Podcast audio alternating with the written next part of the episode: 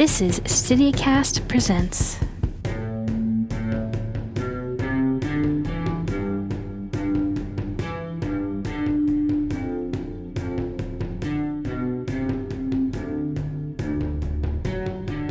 The Tenderness and Sentimental Movies by Brella. Read by Ron Gasm. 1. September Song. After everything, Lydia is the first one to leave. To run away, that murmur of her heart insists, despite her protests. She's not ashamed, not even a little. But she's not exactly proud either. No, I mean, that's good, Scott says to her, just after she's told all of them, and they're standing on the lacrosse field, and the early summer heat is opening up around them. They've just graduated high school, and it feels like the most astounding thing they could ever have done. None of them have felt further from werewolves, from darkness, from fear. That's really good, Lydia. You know we're gonna miss you a lot, but. But it's more important to follow your dreams, is what Scott means, Allison says, and when she grins at Lydia, though her eyes are glistening, it's broad and genuine. Lydia made this decision long ago, after alarming brush with death number 507, Eichen House edition. Her life needs to get a lot less a nightmare on Elm Street and a lot more legally blonde, like yesterday. Following her dreams is exactly what she plans on doing, if only to remind herself that she's still got a few of them to spare. Allison is her foremost confidant in all things. She certainly has more brains and common sense than the other two brainiacs in this quartet of weirdos, so she's known for weeks now. She had given Lydia a proud smile and a sincere thumbs up and a hug. Then they had watched The Notebook, and Lydia had made kettle corn and cried like she did every time, and hadn't felt silly or vulnerable, because The Notebook is the only thing for which it is acceptable to shed tears, in her opinion. Allison will be taking a gap year, like the other two, to wash the nightmares away, to adjust to the idea that their lives are theirs now, and that the simple act of being alive might be the greatest challenge they've ever had to face. Lydia doesn't do gap years. She had never even considered it. Oh, stop, she says presently, deftly holding in the emotion bubbling up in her chest, because the absolute last thing she needs on her high school graduation day is to mess up her eyeliner. It's not even going to be that far, really. Don't start crying or anything. Too late, Scott sobs, flinging his arms around Lydia without restraint. Lydia, seriously, we're all super proud of you. He tightens his hold infinitesimally. You know that, right? There's nothing quite like a hug from Scott. It's sort of like getting a hug from the sun, if such a thing wouldn't incinerate you to a pitiful whisper of existence instantaneously. Lydia reciprocates, holding him as tightly as she can, because it might be the last chance she'll have in a while, and they've saved the world together, and they're okay. They're all okay. She pats Scott's shoulder as he sniffles into hers.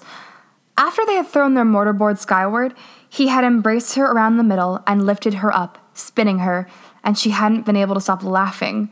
Now, the breathless sound slipping out of her is something entirely different. Something not quite happy, but not quite sad either. It's a little bit afraid and a little bit exhilarated and a little bit embarrassed because here they all are, standing in a circle, diplomas in hand, talking about saying goodbye when they've vanquished spirits of darkness and chaos, when they've stared down death itself, when they've tethered one another to this world, this unsuspecting, remarkable world, this trampled field, this bottomless sky. Lydia's gaze wanders unguarded to Stiles. He looks taller, fuller. He fills out his clothes now, instead of hiding in them, instead of letting them hang over him like curtains in front of a closed window. His mortarboard is still in his hand, and there's a neon pink band aid on his pinky from where he had given himself a paper cut yesterday. Malia and Kira are standing beside him, lost in a fit of laughter over Scott's outburst, but he looks as though he is unaware of them and everything else in the world. He's still smiling at the emotional proceedings in front of him, fond and steady, but there's a rueful edge to it that makes Lydia ache. Without warning, his amber eyes lock with Lydia's. For a heartbeat, that peculiar smile flickers, but it's back so quickly that Lydia wouldn't be surprised if she'd imagined it. Suddenly, they're eight years old again, guarding secrets on the black top, each day feeling greater and more infinite than the last. Lydia watches in wonder as an unrepentant chuckle moves its way through Stiles, raising his shoulders, flushing his face. He looks so alive. It's true, he tells her. We are super proud of you. He levels a finger at her in mock threat. Hey, listen, you better not show your face around here again until you've got a field medal to show off. Got that? Yes, yes, Lydia sighs with faux exasperation, gently shooing Scott off of her now. Please, as if I'd ever voluntarily come back to this hellhole. Rest assured, I will not miss it. They all exchange covert looks that immediately piss her off, but she doesn't have time to address it or to proceed with the fallout from the grand revelation that she will be leaving Beacon Hills behind to go to college out of state and dazzle scholars and finally be her own person instead of a shrieking, shivering creature before Melissa McCall and Sheriff Stilinski have appeared, demanding pictures. At the class wide graduation party that night, she gets the impression that Stiles wants desperately to tell her something, but he can't find the words and she can't find the time, and suddenly the summer has come to an end, waning away into rosy, settling twilights. There are no pack wars, no Nogitsune, no Kanimas. There's a mermaid, and a fireworks show, and a drive to Denny's at 2 a.m. And that's it. Come September, everyone is seeing her off at the entrance to the TSA at Oakland Airport, and when his turn comes in her litany of farewell messages and hugs, the two of them only stare at each other for a moment, him slouched and sleepy looking, her straight spined and silent, before Stiles lowers his gaze and offers her his hand, and she shakes it, and it feels like her whole arm and everything attached are his now, too. Knock him dead, Martin, he tells her, and the most terrifying thought strikes Lydia right then. If they weren't in public, and if she weren't afraid, she would most certainly stand on her tiptoes. I intend to, she says, tossing her shorter hair over her shoulder for haughty emphasis, and Stiles is the only one not waving when she glances back at them all before getting through security and moving out of visibility. He's only watching her, the way one might watch a sunset, afraid to miss anything, struck with wonder at the beauty of the world and of things they could not understand. Lydia intends, before she comes home, to understand everything, all the things she had missed out on, all the things that had manifested themselves as shapeless nightmares that had made her wake up screaming. But for now, she'll start with the clouds outside the small, rounded window beside her. Clouds can't change their minds about anything. 2. Autumn in New York. Lydia's roommate is a chemistry major, and she loves horror movies and learning about poisons, and Lydia is a little bit afraid of her, but in an admiring, respectful way. Her name is Phoebe. Damn, she says on the first day, the very first day. Lydia is not joking, they've barely introduced themselves, with one hand on her hip and the other resting on one of Lydia's many boxes of neatly packed clothes. Now that is the face of a girl who has seen some shit. Or maybe you just got a mouthful of that pizza in the dining hall? I can't tell. Let's call it both, Lydia says stiffly, simpering. She has indeed seen an excess of shit, but it is not exactly the kind of shit you can casually discuss in a Harvard dorm room. Before you ask, yes, Lydia is mildly unsettled by the fact that her roommate might be prescient. So much for escaping the influence of Beacon Hills, Junior Hellmouth. But she's not going to let it get to her. Phoebe is a genius, just like she is, and they both stoutly agree on one of Lydia's greatest principles love is pointless and textbooks are forever. You got a boyfriend back home? Girlfriend? Phoebe asks one night when they are supposed to be studying for their midterms the next day. Lydia's is for oscillations and waves, Phoebe's is for Greek thought one foot dangling off of the edge of her bed with a pencil clutched between her toes. Multiples? I won't judge. No, Lydia says too swiftly. And forgive me if I find this topic vapid. Oh, come on, Phoebe says. Her frizzy hair bounces when she snickers. I can tell you miss somebody. It's been eating at you all week. You keep saying some weird ass name in your sleep. Lydia flushes up to the ears, but does her best to conceal it, ducking her face and adjusting her reading glasses. Very Dana Scully, which is why she only ever deigns to wear them in private, and scanning the notes on her laptop with increased vigor. You're imagining things. She doesn't miss anyone. Really, she doesn't. She doesn't. It's been nearly two and a half months already since the semester started, since she'd boarded that plane, since Stiles had not once uttered the word goodbye in her presence, stubborn idiot. She doesn't miss Allison's sharp eyes and soft dimples, or Scott's terrible puns and supportive hand squeezes. Oh god, she could use one right now. Or Stiles's. Well, anyway. She doesn't miss Stiles either. Best to cut those thoughts off at the root before they grow into something gentler and more fragrant. Yeah, okay. Phoebe sounds skeptical. Rather, she sounds as though skepticism as a concept is something she has just invented for those exact words. Quiz me, will ya? Lydia does because she is a good, kind roommate, as she steadily runs through questions on Crito and Nicomachean ethics. As she hears Phoebe explain without mistake what the Greeks thought about love, the great cosmic essence of it, she becomes aware of rain beginning to fall outside, of the heater rattling after months of inactivity, of the periodic vibrations of her phone to which she does not respond until it's dark and nobody can see her eyes watering as she reads all of the messages she's ignored just to prove herself that she doesn't need them. It's nice to be that aware of something besides the voices of ghosts for a change. 3. Linus and Lucy. Eventually, Scott's persistent attempts to FaceTime her wear down her resistance. The path to this surrender has already been paved, honestly, with tastefully emoji ridden texts from Allison and repeated links to hot new internet memes from Stiles, but that doesn't make her feel any less like she's lost at something when, after a moment's fraught hesitation, she drops her thumb onto the green accept button. She doesn't dwell on it for very long. She can't dwell on much of anything after the camera quality improves enough for her to distinguish an eight foot tall mountain of mossy hair over Scott's shoulder. Hey, Lydia! Scott exclaims, waving. Only the topmost part of his face is visible. Okay, so he's aware of his company at least. You picked up! Wow! Hey, how's it going? How's Harvard? Scott, Lydia says as calmly as she possibly can. What is that? Scott blinks at her briefly before craning his neck over his shoulder, mouthing a comprehending oh, and turning back into frame with that same cheerful expression. I think it's a Sasquatch, he says, shrugging. Maybe. It seems docile, and it likes Funyuns. And that is the only creature living or dead that ever has, Lydia retorts. You know, Scott, you amaze me.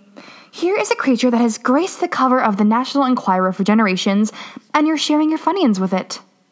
Heh. Scott flashes her an oblique, innocent grin. Somebody's gotta eat 'em. Right, buddy? He cautiously extends his knuckles as if to fist bump it.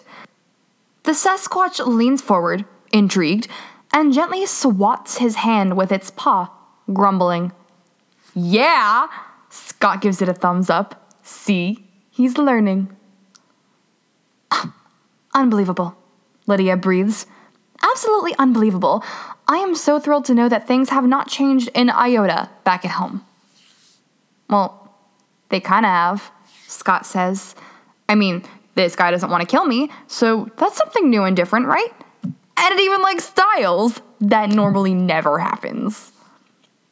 A vision of Stiles attempting to wrestle away affection from this slobbering mountain of fur flits across Lydia's imagination, and she has to reel in a splutter of laughter.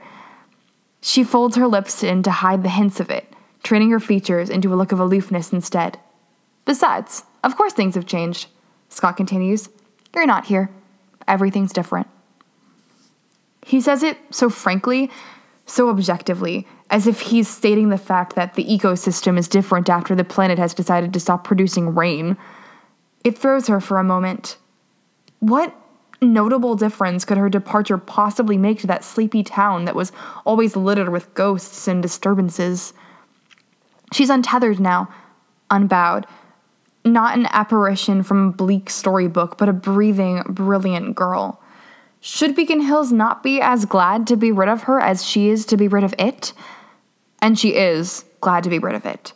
She's glad to have left behind those rain glossed streets, that fog rolling down over the hilltops before sunset, that strange and haunting feeling that seemed to rise off of the leaf strewn sidewalks after the moon rose. She's glad to be so far from that cliff on the edge of the woods, from which Beacon Hills, from a distance, could almost look ordinary if she tilted her head and held her breath. She is. Scott picks up a stick from the forest floor and waves it in the air encouragingly before hurling it off somewhere. The Sasquatch lumbers after it with enthusiasm. Lydia could burst into laughter right there. Leave it to Scott McCall to teach Bigfoot how to play fetch. I think I'm gonna name it Lydia, he says cheekily. Don't you dare, Lydia warns him. I will not hesitate to fly all the way back there and kill you, Scott McCall. Huh, Scott chuckles, but it's a little crestfallen, and the smile doesn't reach his eyes. He looks out at the trees, searching for nothing. Definitely doing it then. For another of those rare times in her life, Lydia can't think of anything clever to say. The conversation drifts after that. It's mostly small talk. What have you been up to? How's veterinary school? Did you see that movie with the nice ending? But it goes on for over an hour. He walks home with Lydia still on the phone, switching the camera view so that she can see the sidewalk she wishes she did not still know by heart. Eventually, Lydia sets the phone down on her desk so she can study, but Scott doesn't hang up. He plays a video game, waiting for her to finish, and does not press her to speak. A memory drifts through her, unbidden, of a night in July this past summer, when Scott had texted her to meet him and the others at the same tree edged cliff she tries so hard now to forget. She had almost declined, but in the end, that strange ache in her stomach had gotten the better of her. She had driven there alone before dark. Stiles had been there already, with a bonfire and a six pack of Coca Cola. Allison had joined them soon enough, too, and she had taught them all of the constellations overhead. Lydia had already known all of them, of course, but she had not interrupted, so taken was she with the look of wonder on Stiles's face, with the way Orion had matched an arrangement of freckles on his throat. He misses you a lot, you know, Scott says when it's nearly 11, yawning into his open palm. Lydia feigns obliviousness. Who? If you could just, I don't know, text him every now and then. Scott continues as though she had not spoken. He looks sleepy, slumped against the pillows on his bed and half wrapped in his comforter. Laugh at the dumb links he sends you, even if they're not funny. He really wants you to be happy, but you know, Stiles. Lydia wishes she didn't sometimes, for the pinch his name creates between her ribs. That old familiar feeling washes over her, mingling with the tiredness. Maybe, despite all of her knowledge and intuition, there's still something fundamental that she just doesn't get. Yeah, she says, drifting off to sleep herself. I do know Stiles. 4. It never entered my mind. Stiles Skypes her unexpectedly after midnight, halfway through November. The unforgiving howl of the wind that's been keeping her awake these past few nights, and manifesting itself as the cries of her banshee sisters when she dreams, is absent. It's quiet and chilly outside when she silently opens the sliding door to carry her laptop onto the balcony and, against her better judgment, against everything in her, answer his call. She couldn't tell you why, even if you asked. Maybe it's the autumn chill creeping into her bones, of how much it reminds her of all those nights in the woods when they'd been children playing games that dwarfed them.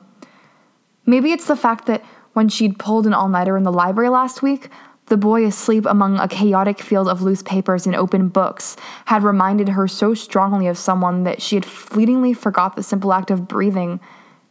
And maybe it's the Red Bull. Hell if she knows. She tries not to think about it. She's been trying not to think about a lot of things.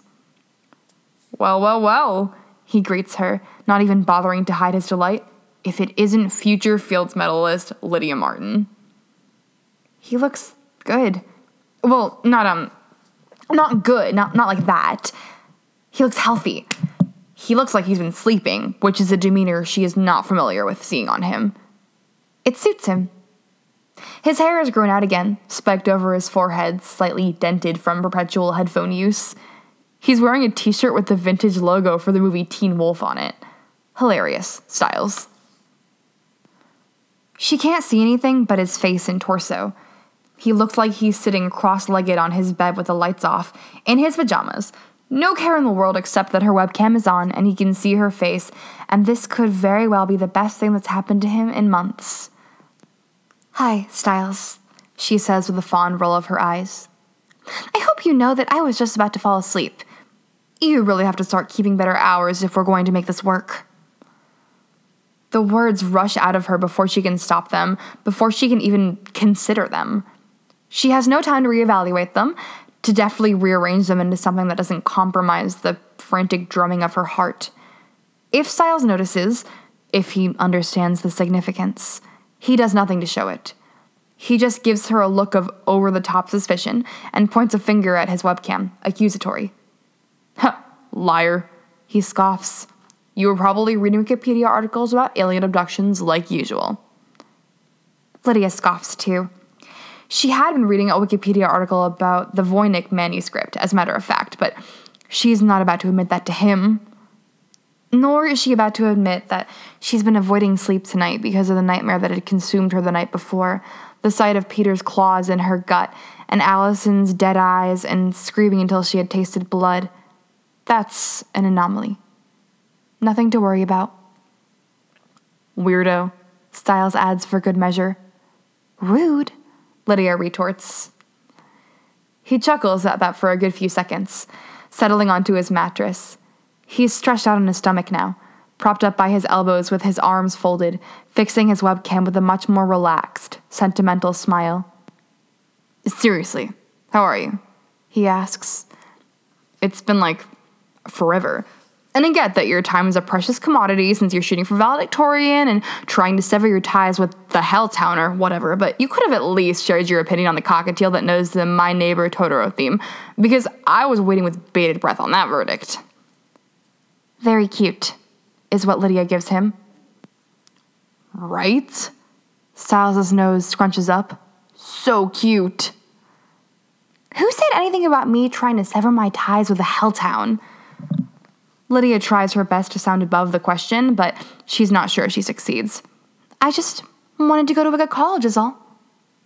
Well, yeah, but you practically left behind a dust cloud when you did, Stiles says. I'm surprised there's not a Lydia shaped hole in the Welcome to Beacon Hills sign. Lydia snorts at the cartoonish vision. You're reading into it. Uh, I am totally not, he says, and Lydia's eyebrows go subtly up there's an edge to his voice suddenly. Come on, Lydia. You don't have to lie to me. I'm not lying, she lies, but uh, she's already lost. And so what if I am? A breeze rushes through the air, making her shiver. She should have brought a hoodie, Stiles' old lacrosse one that has ceased to smell like him, but don't tell anyone. If you're trying to get preachy on me, Stiles, don't bother. I've gotten it from all sides by now, and I'm not changing my mind. Besides, wanting to get as far away as possible from all that bad horror movie garbage and everything associated with it is not that crazy. I mean, I never asked for a part in it, and neither did you. And if you say you've never thought about forgetting all of it before, you're lying to yourself and to me. His silence hits her right in the abdomen, firm and inescapable, and strikes a chord of panic. She said too much. She's been too harsh. She's hurt someone again. She used to be unconcerned with that possibility, but now it sends her into a frenzy of apology, a frantic rush to undo it. But better words fail her in the wake of ones fringed with fear and spite. She says nothing. Neither does he. The light from his screen is making his skin look blue and uncanny like that of a ghost. She flounders helplessly. Stiles, um. No, he murmurs. No, you're right. I have thought about that before. He lets out a long, slow breath, eyes wandering askance. Not for very long, though, because I realize that that without it, I'd be nothing.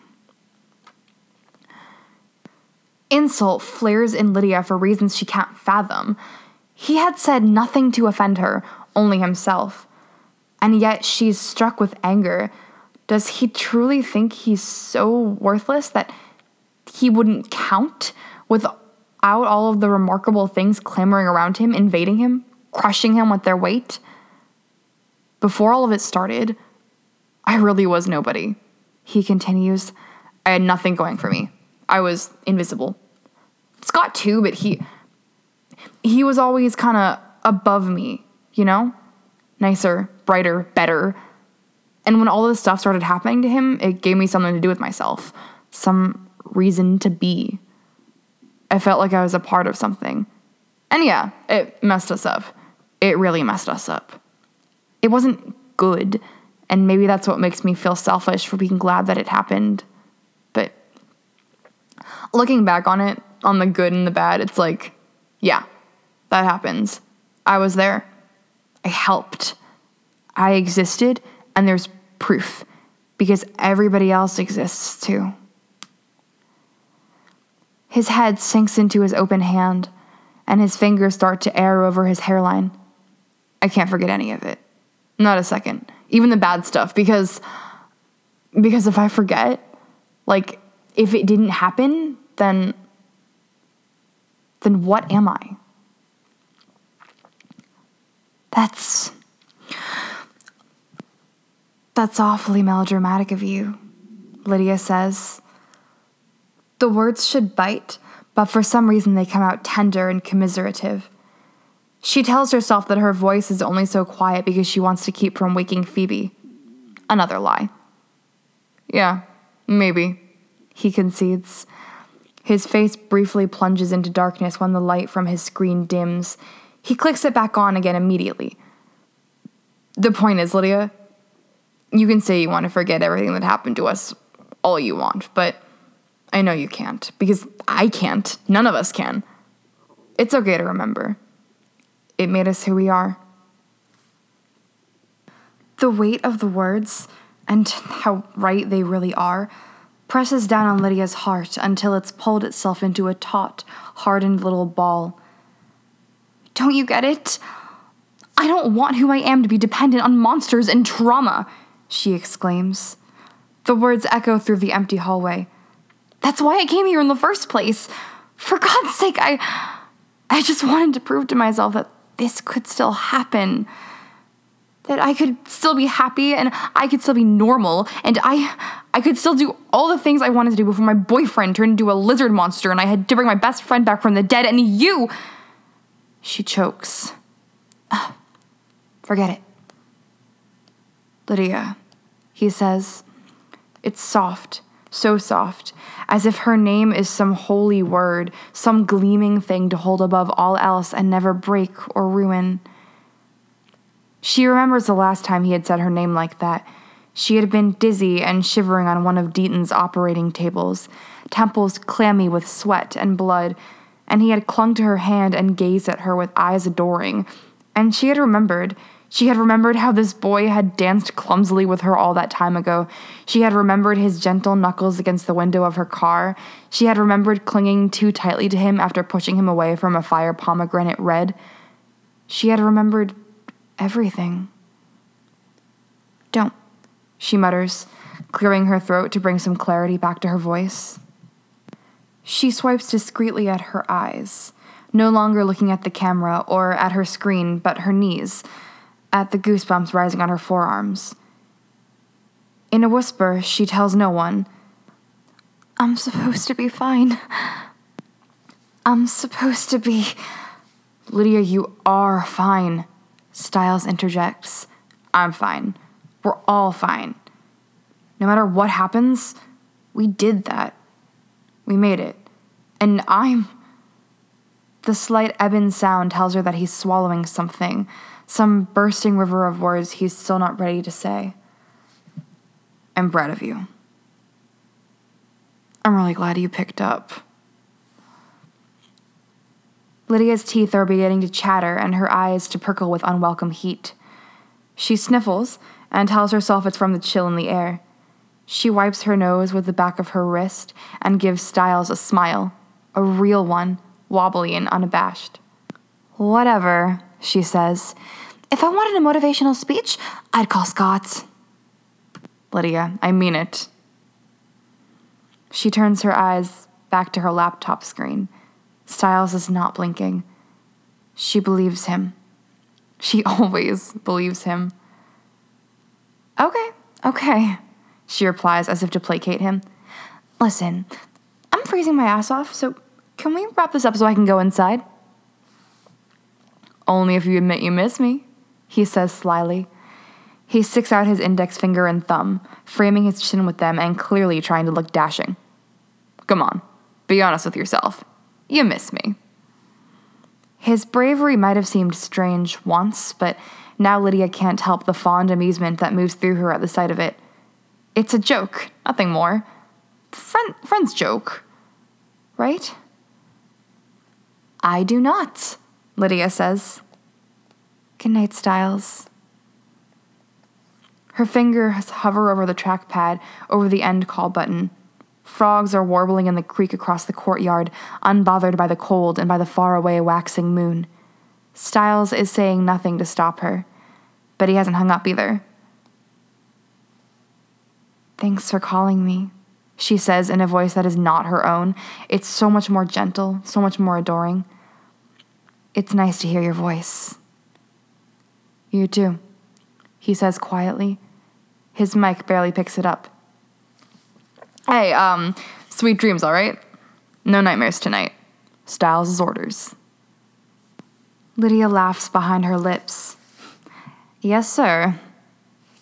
She sleeps peacefully that night. What can she say? Stiles gets harder and harder to defy these days. 5. Lullaby of Birdland. I know you're all just about at your limit for living without me, so I just want to reiterate, Lydia says to Allison approximately one week before the knock sounds at her door. Do not let Stiles come visit me. It's December. The snow has started, frailly, unobtrusively, to fall. It had never snowed in Beacon Hills. It's probably raining there now.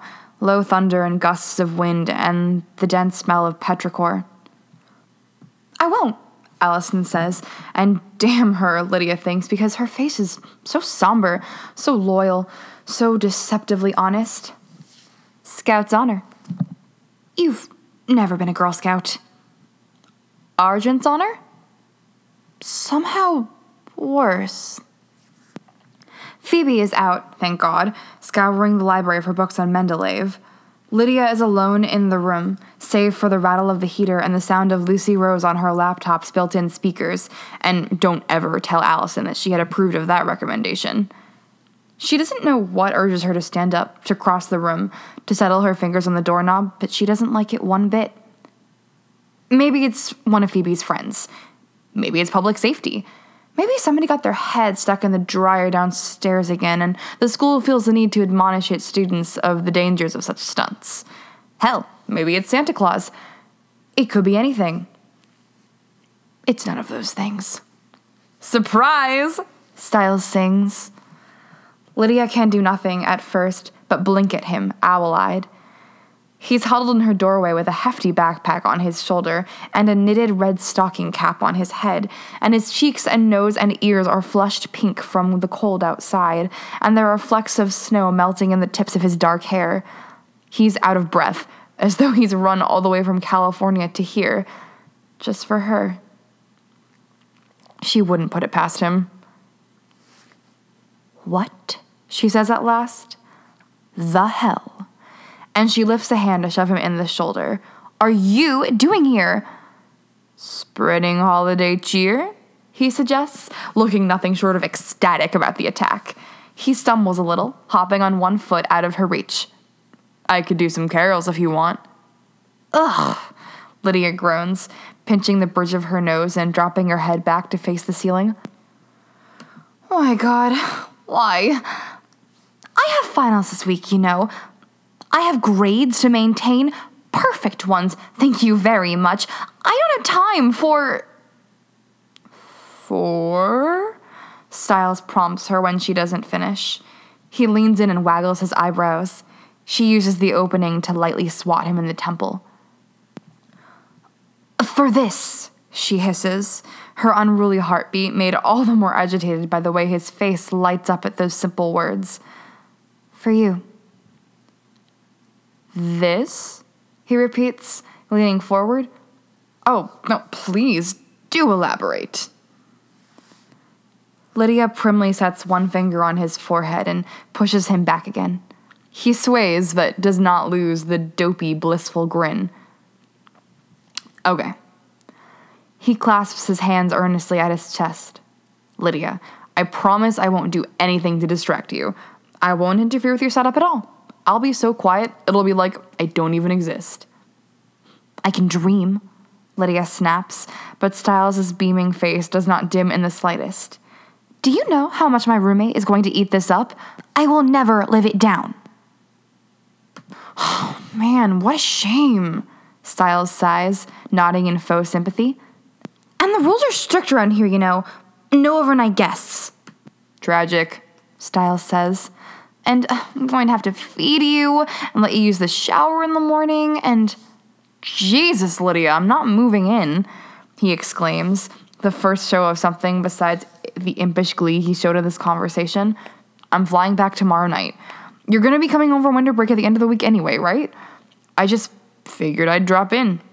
Tell you you're amazing and you're gonna revolutionize the field of mathematics, you know, whatever, etc. Lydia could laugh. He says it as though it is absolutely normal to fly six hours to visit someone you kind of might sort of have feelings for. Oh, who is she kidding? He sniffs, wiping furiously at his nose with his sleeve. Steal some of your cold medicine, maybe. It is freezing out there. Did you know that? I spent like 15 minutes trying to come up with a good Stiles plus icicle pun. That is how cold it is. Well, why don't you quit whining and come inside then? Lydia asks. Not because she wants him to, or anything, but even her steely heart can't ignore a pathetic loser about to get frostbite outside her door. Stiles quiets and fixes her with an unreadable look. His amber eyes crackle with warmth. The song goes on, ethereal and plaintive. And Lydia looks back at Stiles, at the boy who won't give up, the boy who understands. She's never felt further from death or from fear. There is nothing else but Stiles, nothing else but the far off rain of Beacon Hills, nothing else but the feeling of standing on a precipice, moments away from plummeting into something entirely new and strange and theirs. After a moment, his mouth curves up. He smiles. She thaws. Okay, he says, stepping over the threshold. She makes no effort to move away. I will.